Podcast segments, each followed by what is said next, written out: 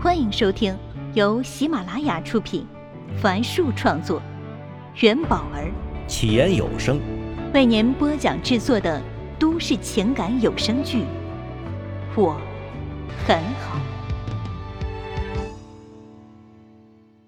请听第六十九集。当笑笑一蹦一跳的从孩子堆里出来，跑过来时。上官燕刚张开双臂，儿子却扑到了他外公的身上，还甜甜的叫着：“嘿，外公，我想你了。”这怎么回事？儿儿子和父亲顶多一年才见一次，每次还都是象征性的叫一声“外公”，然后拿个红包就草草的说再见了。今天这小家伙怎么这么热情？而且。父亲还笑着抚摸笑笑的头。上官燕有些不敢相信自己的眼睛。上官父看出了女儿的疑惑，拉着笑笑的手说：“上次啊，陈静带着笑笑在游乐场，我也在那里。”上官燕哦了一声。对了，上次陈静跟他说过这件事儿。以后我来接笑笑吧，你呢就安心上班，菜我也会帮你买好的。呵，太棒了，外公，你真是太好了。上官燕吃惊的看着这一老一小，但他们已经手拉着手走在了他前面，他一时不知发生了什么事儿，直到儿子转过头来喊道：“妈妈，你快点跟上啊！”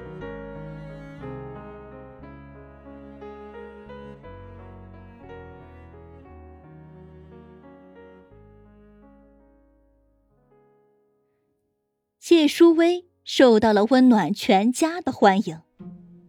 温暖的父母觉得这个姑娘穿着朴素、大方得体，还在医院实习，平时能跟他们讲讲养生知识。更别说谢淑薇性格活泼开朗，说话时总带着浅浅的笑意，让人倍感亲切。据温暖说，谢淑薇跟她哥都不像是一个妈生的。每天晚饭后，谢淑薇总是抢着刷碗、收拾垃圾。这天晚上，谢淑薇又在厨房里洗碗，温暖倒完垃圾过来帮忙。姐，明天我就不在家里吃饭了啊！啊，医院里要加班啊！温暖背对着他，拿着抹布擦拭煤气灶。不是的，谢淑薇凑到温暖的耳边说。明天是我哥生日，我要给他一个惊喜。温暖手中的抹布停滞了。他生日？嗯，是他农历的生日。我们乡下都是过农历的。谢淑薇拿起一个白色的小瓷碗，刷洗起来。好快啊！他都二十八岁了，所以我明天要去他住的那里看看，顺便给他过个生日。自谢淑薇住进来后，温暖从没有问过谢畅的事儿。最开始，温暖接待淑薇，确实因为她是谢畅的妹妹。慢慢的，温暖发现淑薇身上有种不一样的东西。例如昨天晚上，他们闲聊时，淑薇说到她学费、生活费大部分是哥哥给的，自己勤工俭学只占了一小部分。大一时。妈妈让他多去做点家教，好减轻家里的负担，但他却认为，现在他最主要的任务是学习，要努力成为系里专业最强的学生，只有这样，才能在未来激烈的竞争中脱颖而出。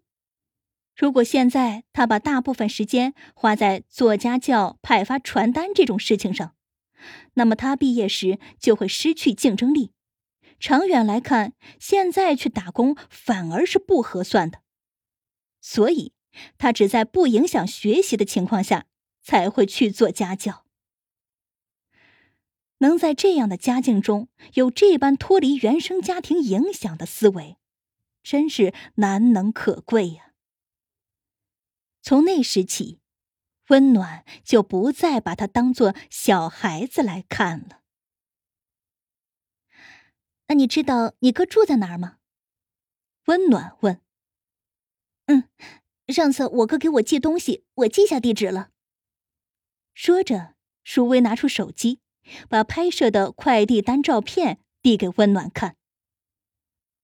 哦，温暖看了一眼，没错，就是那里。嗯，他生日也不一定要去他住的地方啊，不如我帮你们订一个餐厅吧。温暖姐，是我妈想让我去看看的。哥每个月都给我寄钱，还给家里寄钱，不知道他过得怎么样，所以妈想让我去看看，看过了才放心。你都不知道我哥对他自己有多抠门儿。那万一看到他真的对自己很抠，你怎么办啊？我就告诉他，每个月少给我寄五百块钱呗。舒薇说完，就笑了起来。哦，我还以为你要去做家教了。温暖开玩笑道：“不会的，我宁可每天啃馒头，也要把主要精力放在专业上。”温暖姐，你会不会觉得我很自私啊？不知怎的，舒薇突然放下手里的碗。认真的看着他说：“不知道该如何作答。”温暖只摇了摇头。姐，你知道为什么全系就只有我一个人能来实习吗？因为我是我们系的专业第一，我要一直保持第一，这样才能找到更好的老师读研。留给我的名额不多的。透过窗户。他看到外面的万家灯火，继续说：“我要一步步扎实的走下去，以后有了能力，才能真正的帮到妈妈和哥哥，真正减轻哥以后的压力，而不是看到他现在过得不好，就马上降低对自己的期望。那之前，我们全家的努力，就都白费了。”温暖上前一步，看着舒薇的眼睛。拍了拍他的肩膀，在转身的一瞬间，温暖相信他一定能做到的。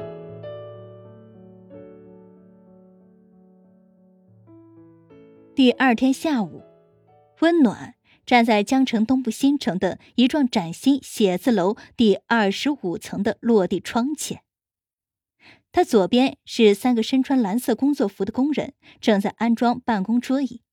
右边是一个身穿橙色工作服的工人，在透明玻璃房内调试着投影仪。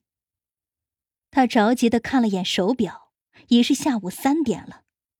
这时，两个穿着便服的工人各怀抱一个大纸箱进了门。温暖上前一步问：“哎，刘师傅吗？”“啊，是的，是的。”放下纸箱后。其中一个年纪四十岁的男子说：“温暖将他们引到前台处，指着白色的墙壁道：‘师傅，把我们公司的 logo 挂在这里。’随后又问道：‘嗯，大概要多久啊？’师傅看了一眼墙壁上还有原先上一家公司留下的 logo，伸手去摸了摸，说：‘哎呀，这个不好说呀，这可能得两个小时吧。’”说话间，另一个年轻一点的师傅已经从纸箱里拿出了亚克力材质的中文字“浩辉文化”。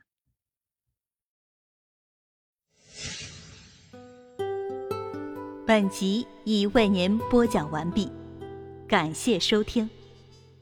喜欢请订阅，分享给更多的朋友。下集再见。